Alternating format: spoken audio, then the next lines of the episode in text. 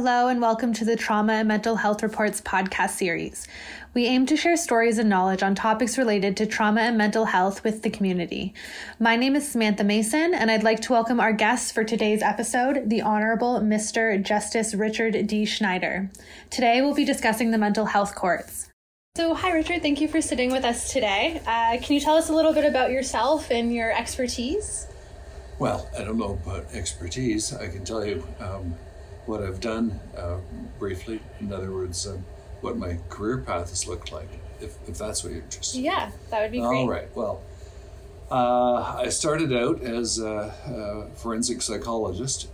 Um, I uh, finished my uh, PhD in um, psychology, and um, after I'd completed internships and that sort of thing, I went to work at the forensic services of the Calgary General Hospital, uh, which incidentally doesn't exist anymore, but there was a forensic uh, uh, department there, and uh, that's where I started work immediately after finishing graduate school.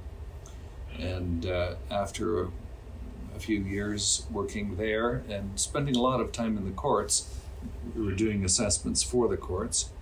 Um, I decided to take a sabbatical year off and um, attended the law school and did first year law. I went back to the hospital. And uh, to make a long story short, I completed my LLB, moved to Toronto to Article, uh, practiced as a, a, criminal lawyer in the city. Um, and my practice gradually evolved to the point where the focus was representing individuals with mental illness. Um, uh, in 2000, I was appointed to the bench, and in 2012, I was, I guess you'd call my status here seconded from the court. I'm still a full time sitting judge, but my um, assignment is to chair the Ontario Review Board, and that's where I've been now since 2012. So that's it in a nutshell. that's great. Um, do you think that your experience as a clinical psychologist or a forensic clinical psychologist made you better able to defend and sit as a judge for um, defendants who might be considered mentally ill? Well, I, I suppose at a minimum, I would understand perhaps. Um, uh, what's going on with my clients a little more easily than perhaps some lawyers who didn't have that background because um, what I've really felt over the years is I've really been dealing with the same people but wearing a bunch of different hats. I started out assessing and treating them, um, and then the same population essentially I, I represented as their lawyer. Then I um, presided um, in, in court, for the most part, in the mental health court uh, looking after them when they came before the court. And now, after they've left the court, upon verdicts of unfit to stand trial or not criminally responsible, uh, I'm seeing them once again with the review board. So, um, I guess, sure, um, having a background in psychology um, is it's got to be some kind of an asset. Uh, truly, never felt I had any great advantage over anyone else as a result of that. Um, but um, it probably didn't hurt, that's for sure. Mm-hmm. Awesome. So, what was happening in the criminal courts that made you realize that the mental health of the defendants was not being taken into consideration, and what prompted you to create the provincial wide mental health court? Um, well, um, first of all, my involvement was only with the court in downtown Toronto. Mm-hmm. Um, but what was going on at the time? Um, by well, what we were seeing starting from the late '80s into the mid '90s was a, a really conspicuous uh, rise in the numbers of people coming before the courts who were being identified as having a mental illness, and um, this was um, this was something new, mm-hmm. and uh, the reasons for it are probably uh, complicated. Um, in 1982, we had uh, new legislation which made raising either of the two verdicts, unfit or NCR, uh, a much more attractive proposition. That combined with a number of other things, um, difficulty accessing civil mental health care in particular, um, for whatever reason, and probably for complexity of reasons, the fact is that the numbers of uh, accused coming into the system suffering from mental illness was going up. And there was no um, court specifically designed to handle that population, mm-hmm. and we, we, weren't doing it very well. Mm-hmm. the, uh, the, we were spending inordinate uh, uh, amounts of time sorting out preliminary psychiatric issues, and um, accused, uh, once identified as having um, a mental illness, were uh, you know, spending far far too much time in jail in respect of, for the most part, relatively minor to mid-range offenses for which they never would have received any time uh, had they been convicted. Mm-hmm. Um, that was one problem. The second problem was that these same people were cycling back through the court repeatedly, um, several times a year sometimes. Mm-hmm. Um, and so we had this so called revolving door phenomenon. So by 1987, um, as these efficiencies, inefficiencies became more and more pronounced, um, we decided. Well, I, I, wrote the protocol for the court, but there were a number of us that uh, were responsible for making it all happen. Um, a pitch was made that we set aside a special courtroom uh, to deal with this population, a special court, one of the so called problem solving courts. and so the pitch was made, I guess, in August of 1997, and we opened the doors in May of 1998. And the objective um, of the court was to deal with these issues much more efficiently, much more expeditiously. Mm-hmm. And that's what that was all about. Mm-hmm. And how do you how did you find with that implementation of the new problem solving court um, how did it change just a regular criminal court then how did it change well they, if you were to walk into the mental health court there'd be a number of things that would look a little different um, number one the court is much less formal than you'd see in a normal criminal court a little more relaxed atmosphere you'd see that the defense counsel and the crown counsel were probably working a little more collaboratively. Mm-hmm. Um, there was more dialogue between counsel and the bench. There are also different and new people in the courtroom. Uh, we have um, psychiatrists um, from CAMH. Mm-hmm. These are the same psychiatrists that would have been doing assessments all the way along, but at the hospital, now we have them come to the court mm-hmm. to do the assessments on a stand down basis in the court. So we have forensic psychiatrists in the courtroom or in offices attached to the courtroom. We also have court mental health workers who really do the lion's share of the lifting here. These are social workers who act as case managers to make sure that people we put back out onto the street through diversion or on bail or part of probation or part of a conditional sentence, we, they make sure they're plugged into the appropriate resources in the community to optimize their chances of success.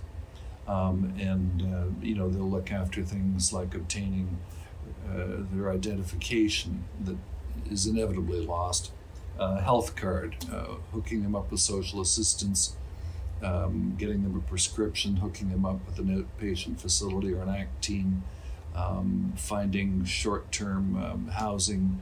Um, even so far as to get them clothing. There's a, the um, who was running it? I guess it was the Salvation Army. Mm-hmm. Um, at Old City Hall had a clothing donation depot so that we could even fix them up with mm-hmm. uh, better clothing. So the court mental health workers, in a nutshell, would um, put together a survival kit for them mm-hmm. to make the uh, hopefully slow down the revolving door mm-hmm. so that they're chances of success would be uh, improved. Mm-hmm. That's great. That's really that's really lovely. Um, you also played a pivotal role in cl- the closing of the Don Jail here in Toronto and prompted the government to change the legislation in regards to decriminalizing the mentally ill. Can you tell us a little bit more about how that came about? Well, I don't know whether I was all that responsible.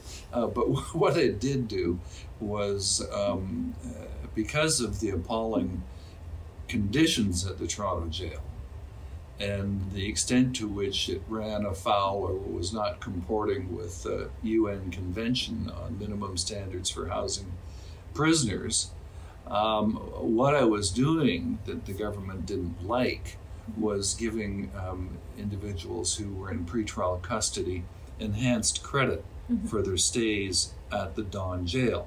So if they had, prior to resolving their matter, spent um, 60 days in, at the Don jail, I'd give them credit for 180 days.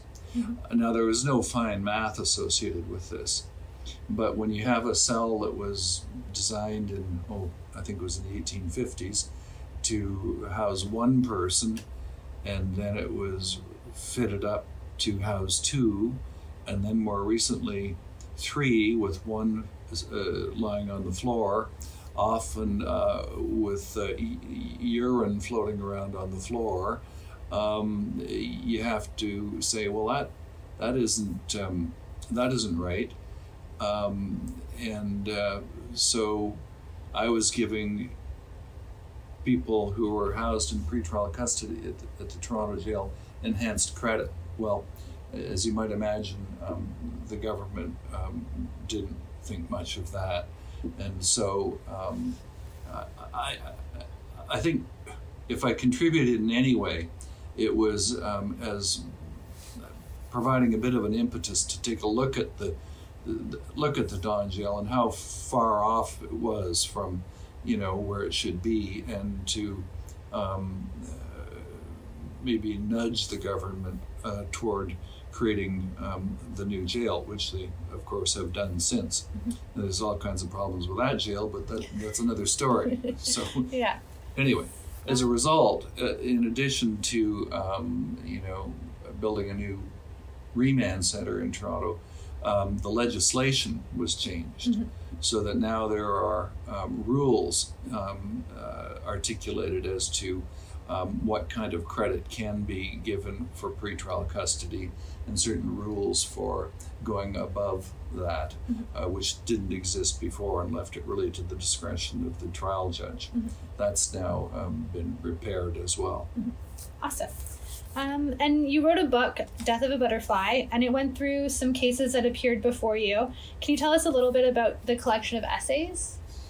Well, I don't know that they're essays so much as little vignettes. I mean, what I the, that that book came about as a result of me contributing a book chapter. The book was a collection of um, chapters written by people in the field from all around Canada. The um, the book, uh, "The Death of a Butterfly," was really um, just an expansion of that book chapter that was written a few years before. Um, some friends of mine said, "Oh, those are some really interesting customers that you had appear before you. You know." Um, uh, if you have any more of them, that might make uh, an interesting little book. So I, I went through my office and dug up old transcripts and mm-hmm. old bench books. We, you know, uh, we keep bench books, and those are notes uh, about every case that mm-hmm. we hear during the day, and we store them all up. And I've got them stacked all over there. I don't know how many I've got. Yeah. Um, going through the bench books, remembering um, to myself uh, old interesting cases that came before me, and I just put a collection of them together. Mm-hmm. Um, and into that little book. That's that's all that's about. Is there any one case that kind of still stays with you to this day? Well, yeah, I, I guess I can remember. Uh, well, there, a bunch of them do. Um, but you've you've got me here shooting from the hip. But but one in particular was kind of interesting. Mm-hmm.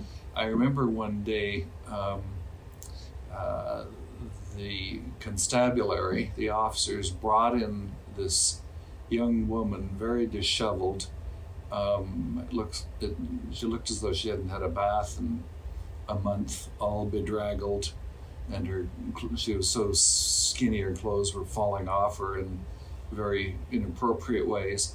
And um, she was remanded. I think she went off uh, uh, for an assessment to determine her fitness, and ultimately went away for a treatment order and um, came back and started making various appearances before the court. Um, now that she was on the path toward resolving her issues, and mm-hmm. Um, you know, we sometimes have 80 people on a docket, so I don't keep track of them day to day to day. Mm-hmm. But this one day, um, uh, there was uh, I was in the courtroom, and the the young lawyers they line up on the first bench or two in the courtroom and wait for their matters to be called. And usually the young ones are a little shy because the older ones just run right over them. Mm-hmm. And so sometimes I shepherd things around and try to look after the younger ones and anyway, this one morning I remember there was this young woman sitting in the front row, very neatly dressed and had a little briefcase, and uh, she'd been sitting there patiently and quietly. And I thought, oh, I better call her matter. Mm-hmm. So I, I uh, pointed to the young woman and said, could we, counsel, could we assist you with your matter? You've been sitting there for some time. And duty counsel popped up and said, oh, that's Miss, no, I don't remember her name, mm-hmm. that's Miss Jones. Mm-hmm.